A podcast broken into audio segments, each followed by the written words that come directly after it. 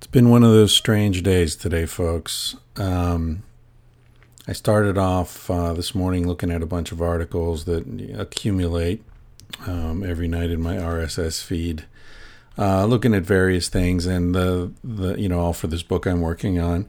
And one of the, the key search, keyword searches involves death. I'm always looking at interesting things about death and how doctors uh, choose to die versus how they uh, advise their patients, and you know all this kind of interesting angles on stuff. And there's an article on Slate that I read um, called uh, "How Far Should We Go to Save Our Pets?"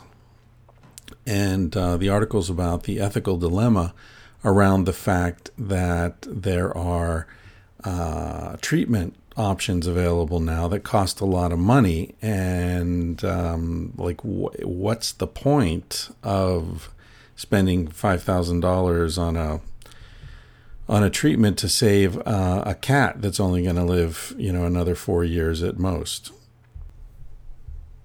In the article it says uh, that thanks to advances in veterinary medicine our pets are living longer healthier lives than ever before um, but it's also become much harder to let them go. When our dogs and cats used to get very sick, we could justify putting them to sleep. Funny little expression that. Uh, because it was the only option. But now, in the age of kidney transplants for cats and chemotherapy for dogs, euthanasia has begun to, begun to seem like a cruel way out. I can relate to this. Um, uh, Cassie and I had a cat in Spain.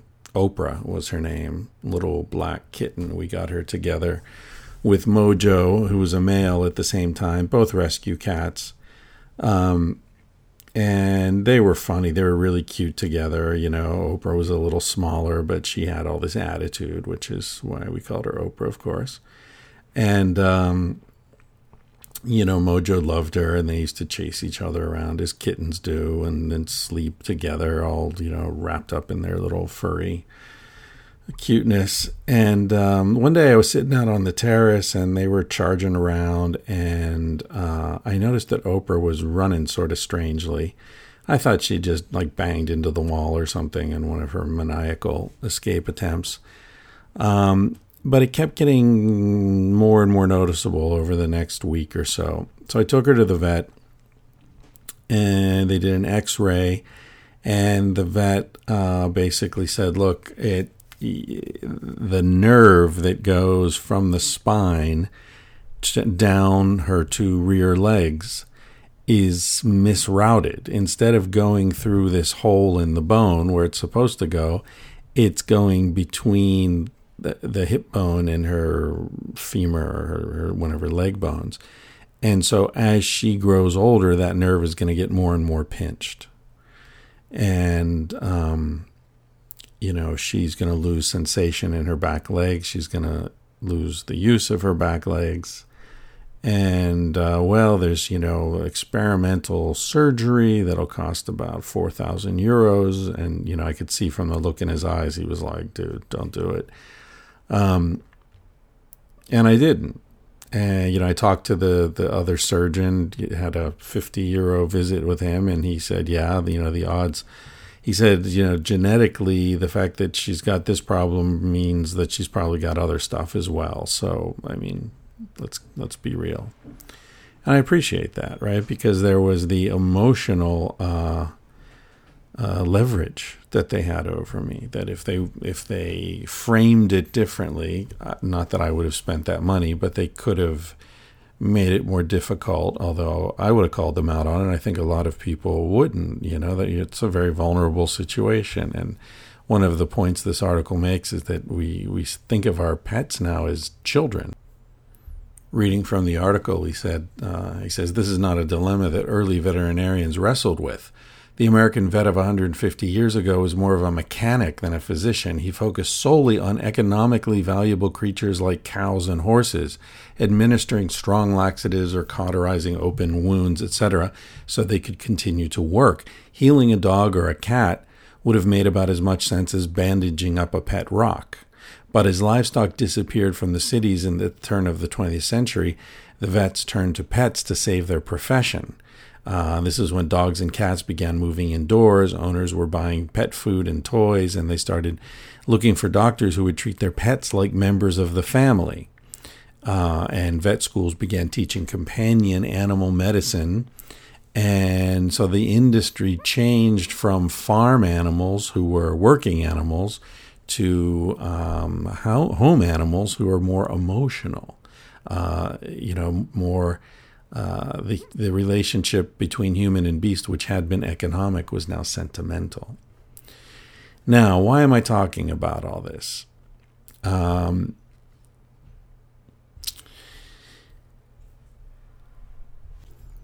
I just came home from uh, visiting my folks in Los Angeles. They're in their 70s, and so there are the, you know, uh, unavoidable questions. You know, you see your parents getting older and older, and you think about what's coming down the road. And I was reminded of a, a letter to the editor that was published in 2001 that my father wrote um, to um, the Harrisburg Patriot News when they were living in Pennsylvania.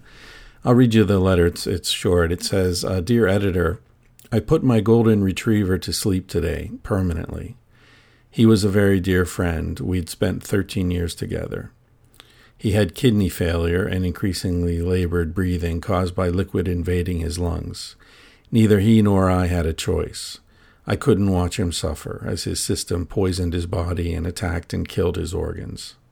If he had been human, I wouldn't have had the humane option of euthanasia.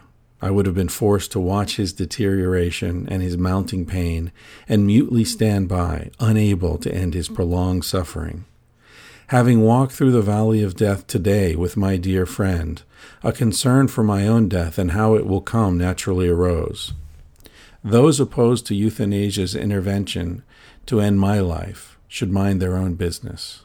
My death is, or at least should be, my own and my family's responsibility no one else's.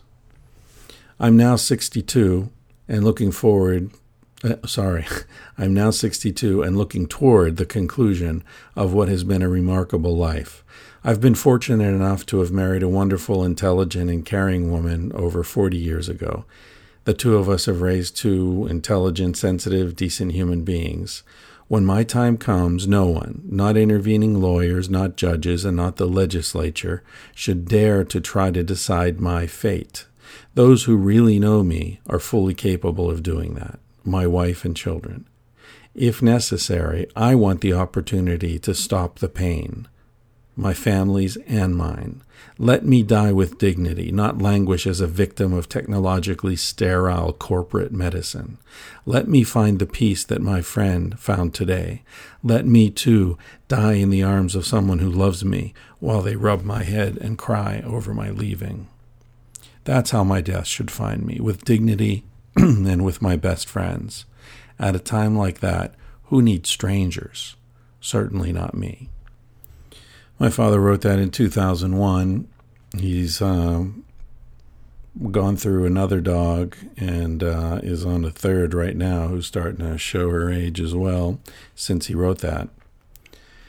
Um, so these things are coming down the river. You know, you see them coming, and there's nothing you can do about it. You're not sure when it's going to hit, but you know it's coming. So you try to prepare as best you can, and you hope that um, that your parent and your your other family members have made preparations themselves. Now, here's where things get weird. I went out to my car and found an envelope under the windshield wiper that just said Dr. Ryan. And I open it, and there's a three page typed letter. And I don't know who it came from. No clue. Uh, but I believe that this person left this letter because they want me to share it with you. So that's what I'm going to do. Um, it says, First, I need to tell you a little about my mother. She was a young child during the Depression, and after her father was killed when she was just a baby, she and her sister were raised by my grandmother a strong, independent, happy woman who was a school teacher. My grandmother was determined that her daughters would go to college, and they both excelled and acquired advanced degrees. My mother did a lot of amazing things in her life. She was an adventurer, a political activist, the cool mom. My sister and I always felt that we had some big shoes to fill. My mother was a lifelong atheist and found any type of religion or spirituality to be very distasteful. She expressed, as she grew older, that she was satisfied with her life, her turn, as she put it, and she was all right with her mortality. Many times throughout my life, I heard her express her support for self determination in regards to end of life. She was very pragmatic. I always remember when the media responded with horror to the incident where the soccer team crashed in the Andes and some of the passengers made jerky from the bodies of the deceased team members in order to survive. Um, I remember that. There was a book called Alive by Piers Paul Read about that incident. I remember that from my childhood. Anyway, back to the letter. My mother said that if she were ever to fly over the Andes, she would pin a note to her shirt granting permission to be eaten in the event of her death. That's great. Uh, uh, she was also a supporter of Dr. Jack Kevorkian. Additionally, she told me many times that her biggest fear was becoming a burden to anyone. She did not want her loved ones to ever suffer or struggle on her behalf. I was with her the day she got the diagnosis. It was cancer, and they said most likely she would die within a few months. Treatment options were not good, but could possibly give her a few extra months. She was in her 80s, and frankly, I was expecting this to happen. I suppose in some respects I'd been expecting this my whole life. I remember as a small child learning that I was going to die, eventually, someday, as was everyone I knew. Somehow, before that, I had the impression that some people got sick and died, but I didn't know that this was guaranteed to happen to me and my family. I was terror stricken. Throughout my life, the thought of my own mortality would typically send me into a panic attack if I allowed myself to indulge it for more than a moment. I always felt that people who do not experience this have been protected by a thick layer of denial. Over the years, I've approximated coming to terms with my mortality by accepting the reality on a rational level and realizing there's nothing to be gained by indulging the thoughts that lead to this existential panic. I had noticed her symptoms and recent decline and was expecting a diagnosis like this. So, yes, it was finally happening. My mother was going to die. And I felt surprisingly calm and unsurprised, as was she we were both kind of like, well, sure enough, here it is. My mother stated that she did not want to pursue any treatment, and then she asked about physician assisted suicide. In the state where we lived, this was not legal. The doctor became flustered. He acted as though she just asked him if he smoked crack and frequented child prostitutes.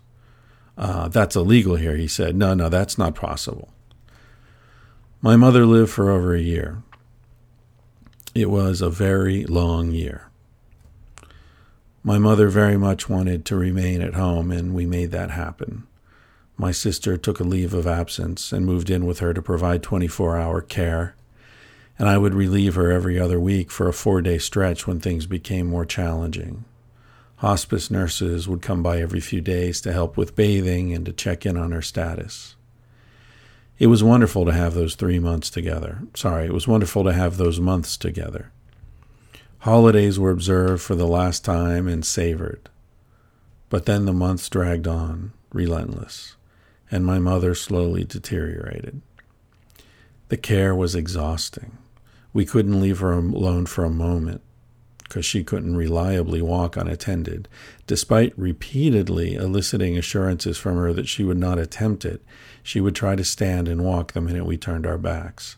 Her impulse was to do things for herself, including ideas about running errands in her car, as she did not want to burden us. At the same time, we knew that a fall could be devastating and a broken hip would land her back in the hospital where she didn't want to be. There were physical ordeals and indignities like bouts of severe constipation caused by the morphine, and these required manual extraction of feces by a hospital nurse. There was pain, but the worst was the losing of her mind. She knew it was happening, but she couldn't control it. She became convinced that her home was not really her home, that her simple one story house was part of a care facility with other floors and staff. She'd always had a phenomenal sense of direction, but now she felt that her house was lo- located a few blocks away from its true location and that it was turned 90 degrees.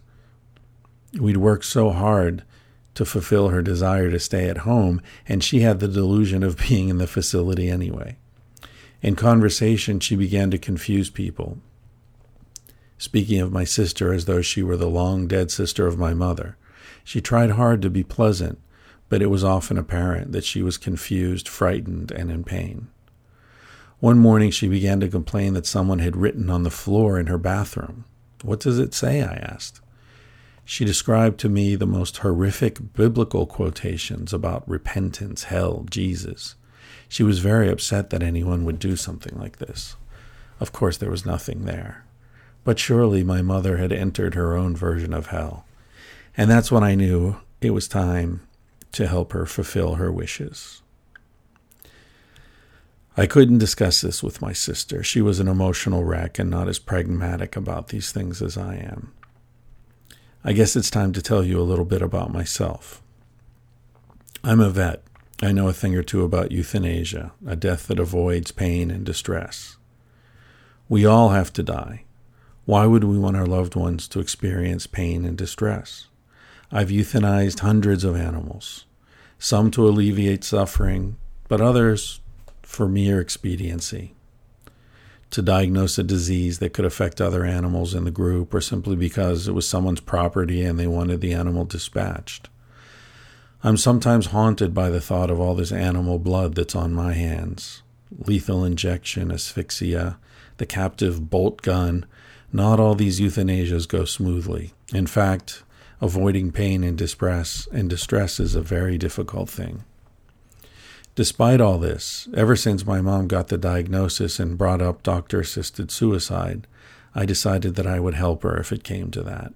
I knew how to help, and I didn't want her to suffer. I needed to do some research, but it must be totally undetectable and humane. Injections were out, there's too much evidence. I remembered that years ago I'd read that the Hemlock Society advocated taking an overdose of barbiturates and then tying a plastic bag over your head. I wanted to do more research, but now I was terrified to do an internet search. I didn't want to leave any evidence. So occasionally, when I was in a hotel, I would do some research on their lobby computer. What I learned was that the best method was to use some sort of depressant, in this case, morphine, since she was already taking that, and then fill a bag with helium. Helium. It amused me to think about one's final goodbye, cruel world, being spoken in a high pitched helium voice.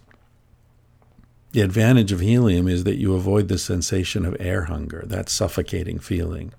I had seen this in animals being asphyxiated with various gases, and it appears to be very distressful, as you can imagine. Helium can be purchased in a small cylinder for blowing up balloons, in many places apparently, but I was afraid to purchase it on those detective shows, it seems they always bust people based on some purchase or internet search. I wanted to help her pass peacefully, but I didn't want to become a martyr for the cause. I began to research what a lethal dose of morphine would be. You often hear of people saying they just mercifully increase the morphine until the patient passes peacefully. I think that's somewhat bullshit. If the person was going to die anyway, then yes, high levels of morphine can slumber them into their death. But if they're not about to die, then it will just cause sleepiness and terrible constipation, but not death.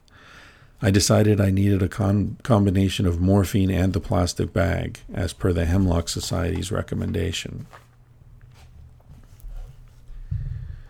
I would have liked to have had a clear eyed conversation about all this with my mom, that was my fantasy, that she would ask me to do it and that we would collaborate. But it seemed we were beyond rational conversations at this point. She was living moment to moment and seemed to have lost sight of the big picture. The last time she'd brought up doctor assisted suicide to a hospice nurse was many months before. I tried to tell her ixnay on those questions, fearing that her eventual death may be scrutinized, and I did say, Talk to me, but it never happened. When I arrived for my weekend duty, I found my sister in a terrible state. She was just heartbroken to see our mother so confused, frightened, and suffering. I realized I would not be able to return for another two weeks, and I quickly decided there was really no reason to prolong this anymore. If this were my pet dog, I would not have dreamed of letting it get to this point. So why would I allow my mother to suffer so, when all her life she had clearly indicated that she would not want this to happen? I tucked her in for bed and brought her all her usual pills. The morphine was the liquid. I said, The doctor said you could have more morphine if you want, which was true. And so I mixed up a whole bunch in this little glass of wine. Do you want it? I was trying to elicit her consent. It was about 50 times the dosage of morphine that she'd been taking regularly. She looked at the glass and smiled. Should I? She seemed mischievous mischievous, and giggled a little. Were we agreeing on this? Was she understanding my thinly veiled intent? She drank the whole thing. We chatted until she dozed off. My palms were sweating. I waited two hours. Her breathing was very slow, but it persisted. I lifted her hand, shook her, tried to rouse her, but she appeared to be truly unconscious. I went to the closet and extracted a dry cleaning bag from a garment.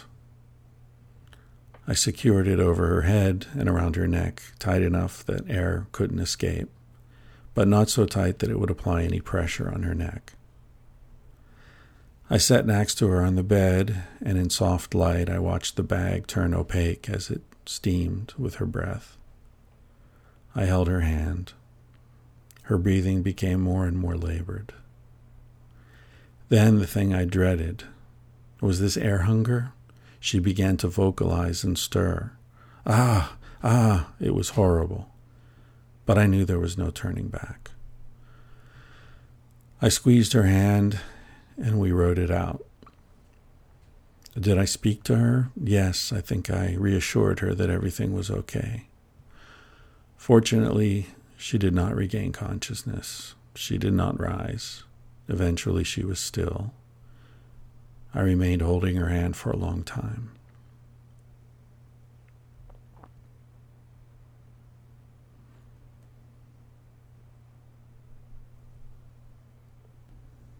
I called my sister at daybreak. She came right over and I told her the truth. We cried, and she said I'd done the right thing. The mortuary came to get my mom. There were no questions. Hospice came and collected all their equipment and leftover drugs.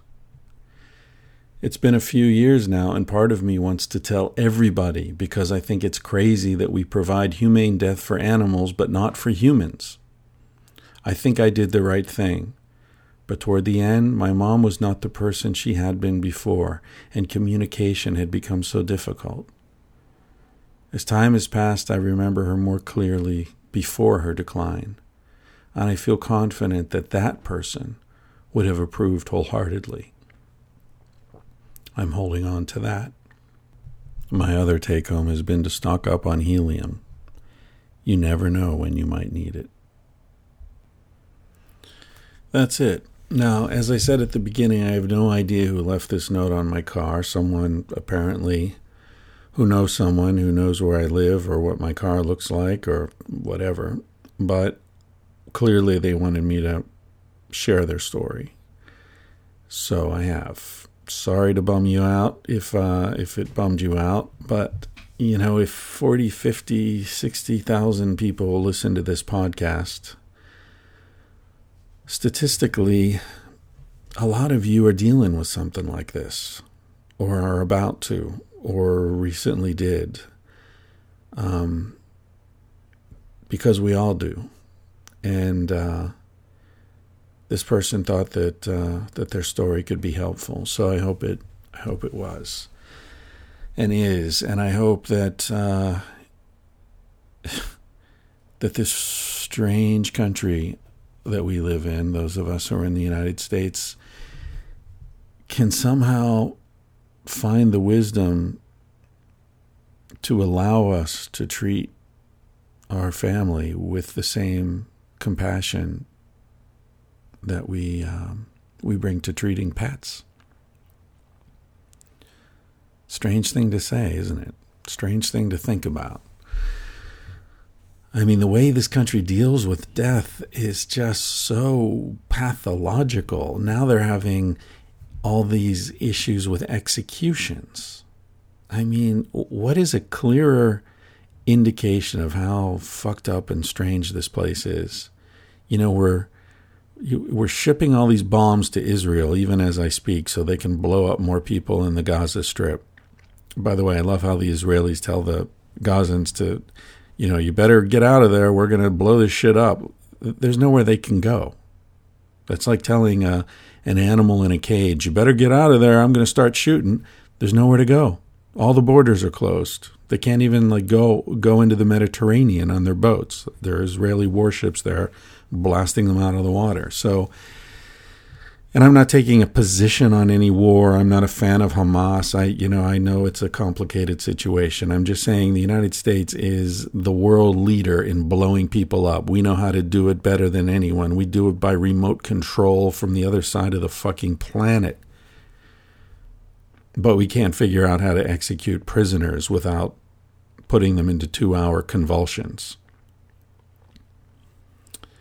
something's really fucked up in the political process that uh, you know makes highly efficient killing machines for people in the Afghani mountaintops, but uh, can't figure out how to do it in a prison in Missouri. Very strange. So that's it. I'm not going to. Uh, this will just be a special episode. I'm just going to throw it right up. No sponsors, no guests, no nothing, because who the hell wants to be who the, who the hell wants this to be the intro to their their conversation? Uh, so we'll just make this a special episode. Uh, again, I apologize if this bummed you out. You, you never know what you're going to hear when you download the podcast, but um, I kind of feel like uh, someone went to a lot of trouble to to get me that story, and the least I can do is um, fulfill their their desire that that I use this little soapbox I'm standing on to uh, to make sure some people hear it, because I think it will comfort some of you. Uh, at least I hope so. Thanks for listening.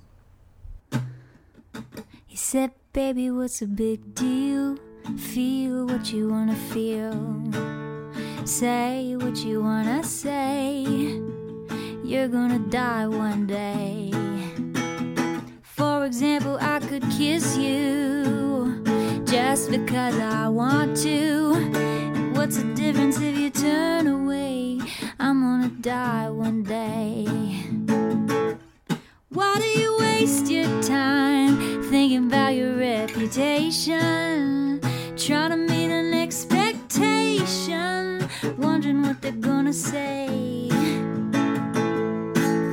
When everyone you've ever known is headed for a headstone. I don't wanna give the end away, but we're gonna die one day. Your body is an animal, doesn't ask for much. A little music and a soft touch. Why don't you let it out to play?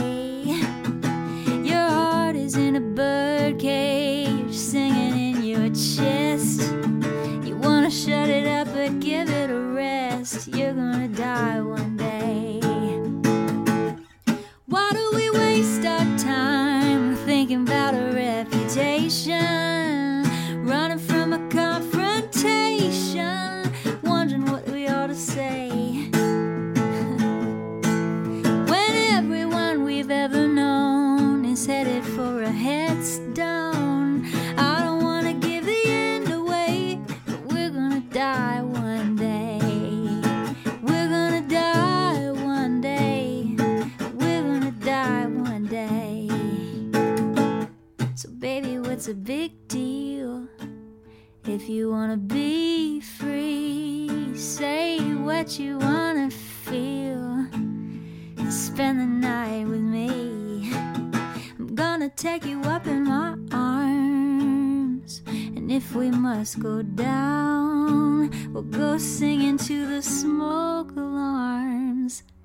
Alarms. Dance into the ground.